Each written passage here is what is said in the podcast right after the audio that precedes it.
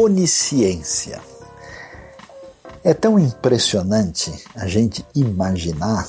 a magnitude do que significa o entendimento a respeito da realidade. A multiplicação do conhecimento humano é algo assim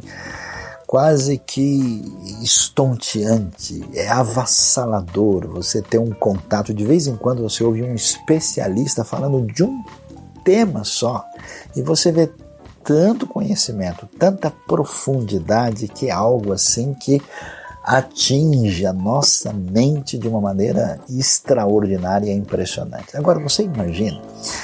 eu estou me lembrando do apóstolo Paulo em Romanos 11, depois ele descrever o plano extraordinário de Deus na história da redenção, falando desde o que envolve os descaminhos humanos, tanto no contexto gentílico como judaico,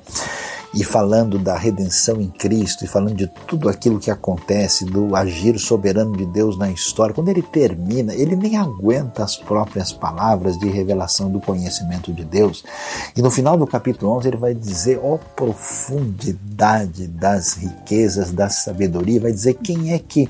jamais conheceu a mente do Senhor, ou quem pode ser chamado de seu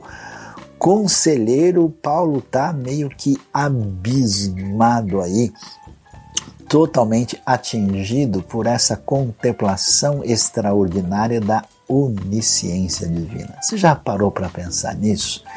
É aquilo que você vê no Salmo 139, no Salmo 26, a realidade de que Deus conhece tudo a respeito de tudo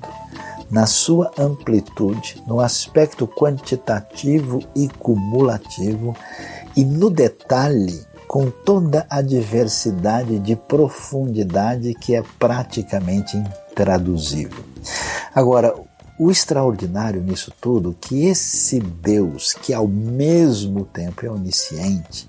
ele é poderoso,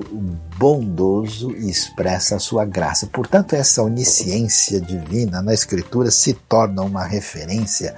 não só de elevar o nosso coração, uma experiência de admiração, de força positiva que nos atinge por dentro com essa capacidade de contemplar algo que necessariamente nos eleva e além disso, nos traz um outro efeito impressionante que é a ideia de que esse Deus que Paulo celebra em Romanos 11 é o Deus que agiu nessa história de redenção, por isso ele cuida de nós, ele nos conhece na profundidade, ele sabe dos nossos desequilíbrios internos e ele ministra profundamente ao nosso coração. Portanto, quando a gente pretende entender a realidade da vida que envolve a virtude da esperança, da confiança,